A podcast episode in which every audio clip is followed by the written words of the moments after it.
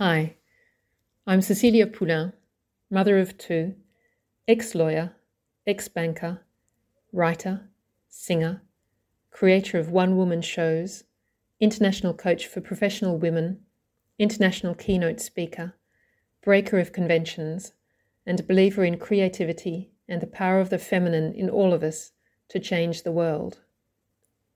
Welcome to Diary of a Writer, where I talk about how I write and read some of what I write.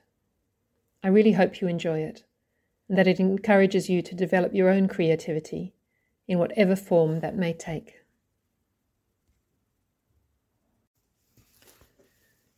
Today isn't a great day for me. I'm working on a recording from my coaching course, and I keep getting feedback that it's not structured enough. It's not structured enough. My recording of a coaching interview. And I get my feedback is it's a magnificent. It really moves the coachee and it's not structured enough. And that makes me so unbelievably angry. Because I feel as though I've been fighting against structure all my life. And fighting against structure and finding out who I am. And fighting against structure for creativity and for emotion. And I had a discussion with somebody yesterday about how the person I was coaching was too emotional, and that just makes me so angry. It just makes me so angry. Because if we're not emotional, what are we? In what way are we human if we're not emotional? That is what makes us human. And if not, we're not creative, what are we? We're just little rational brains on legs that are walking around doing exactly what we need to be doing, what people are telling us that we have to do. So I'm feeling very, very angry today. And I'm feeling very angry about the way our workplaces are just for rational minds, they're not for emotion. And I was talking to somebody a couple of days ago about this, and she said, her first comment was, There's no place for emotion in the workplace. And the second comment was, Well, of course, yes, well, there, there is emotion there, isn't there? And then the third comment was, and well, of course, yes, and we need to we need to be dealing with an emotion, and yes, it, it is present. So very quickly she went from no emotion to yes, there is emotion, and we need to deal with it.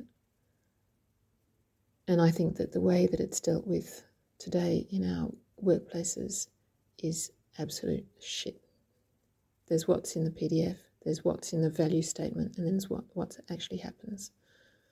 And it's just not working.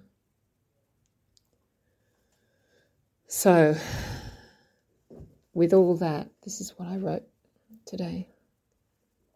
This was something that happened to me, as is all this all this writing.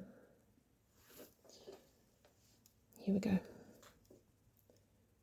My older self. Do you remember when you slammed your palm down on your boss's desk? My younger self. Of course. How old were you? I don't know, maybe 35, mid 30s in any case. Tell me about it. Do I have to? No, but it's been on my mind a lot recently. Why? Why are you thinking about that? My older self. I'm thinking about anger at work, and that's probably the time when I felt the angriest. There were probably other times, but that's the one I remember. So, are we doing this for you or for me? Hmm. You're right. It's probably for me. So, I'm coaching you this time. Does it matter? Let's just see how it turns out. Okay, here goes. This isn't going to be fun. No, not fun, but necessary. My younger self. I had just left the law firm. I'd wanted to go back into a law firm for so many years. It was the Holy Grail, just like my father. But I found it so hard, so awfully hard. There was so much I hated about it. I hated the values, money and clothes and restaurants and luxurious cars, the willingness to sacrifice one's life for a very high salary, the unpredictability of the workflow never knowing when I would have to work late nights or weekends, letting my husband down. I hated the petty distinctions in the law, the endless discussions about points that I didn't care about one way or the other. What I did love was the drafting. I was very, very good at it. You are good because you're a writer, not because you're a lawyer. That is who we are. When I left the law firm, I took the only job I could find. This was the fourth job in a row in which I was unhappy. On the first day, I was ushered into a small, dingy office with a single grimy window that looked out onto a rooftop and a ventilating unit. There were four of us in that small office, along with high bookshelves and piles of files. Dickensian. The carpet was worn and the whole thing smelt small and old. When I went into that job, I was feeling like a failure. I had failed at the law, law firm. That had been my holy grail for so many years, but I had failed. And where had I gone from there? To a small, dingy office doing work that I had done 10 years before. I felt a lack of respect for my talents and a lack of rec- recognition for who I was. My older self. This comes up again and again. A lack, of, a lack of recognition for who I was. Maybe you didn't know who you were. It took me, us, a very long time. There was no job in any law firm or in any bank that would have suited you, because that is not who you are. My younger self. Why couldn't I have known that sooner? I don't know. We each have the path that we need to tread. I don't know if we can learn these things any faster. I had decided to talk to my boss about how the job wasn't working for me. But there was so much emotion that hadn't been discharged, and I hadn't prepared what I was going to say or worked out what I wanted him to do. So it all came out in one huge rush of anger. I slapped the table and burst into tears. When you tell me that story, it makes me want to wrap you in my arms and take you away from that awful place. I just kept getting it wrong and wrong and wrong. Kept getting it so wrong. You weren't getting it wrong. You just didn't know who you were and what you needed. There was a woman I worked with she was the head of the legal department of a holding company in the group.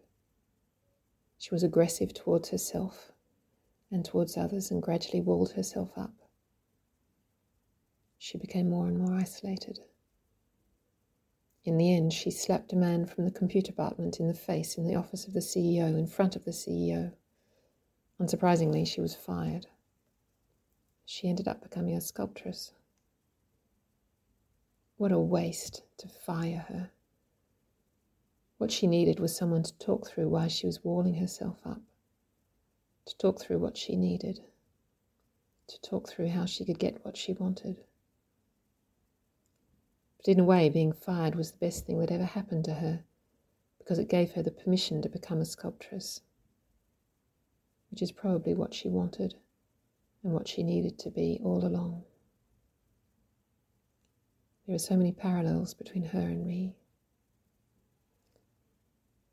I have learnt since I was 35 how I might have expressed myself to, the, to my boss. But let's talk about it another time. Today you need to rest. I really hope you've enjoyed this episode of A Diary of a Writer.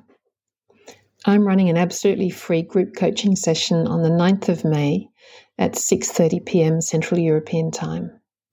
This session is part of my Dancing Days series where we dig deep on a particular emotion. We have already danced with fear and with anger, and this time we're going to be dancing with joy. If you have ever felt miserable and wondered how to have more joy in your life, you will find this session to be of enormous benefit.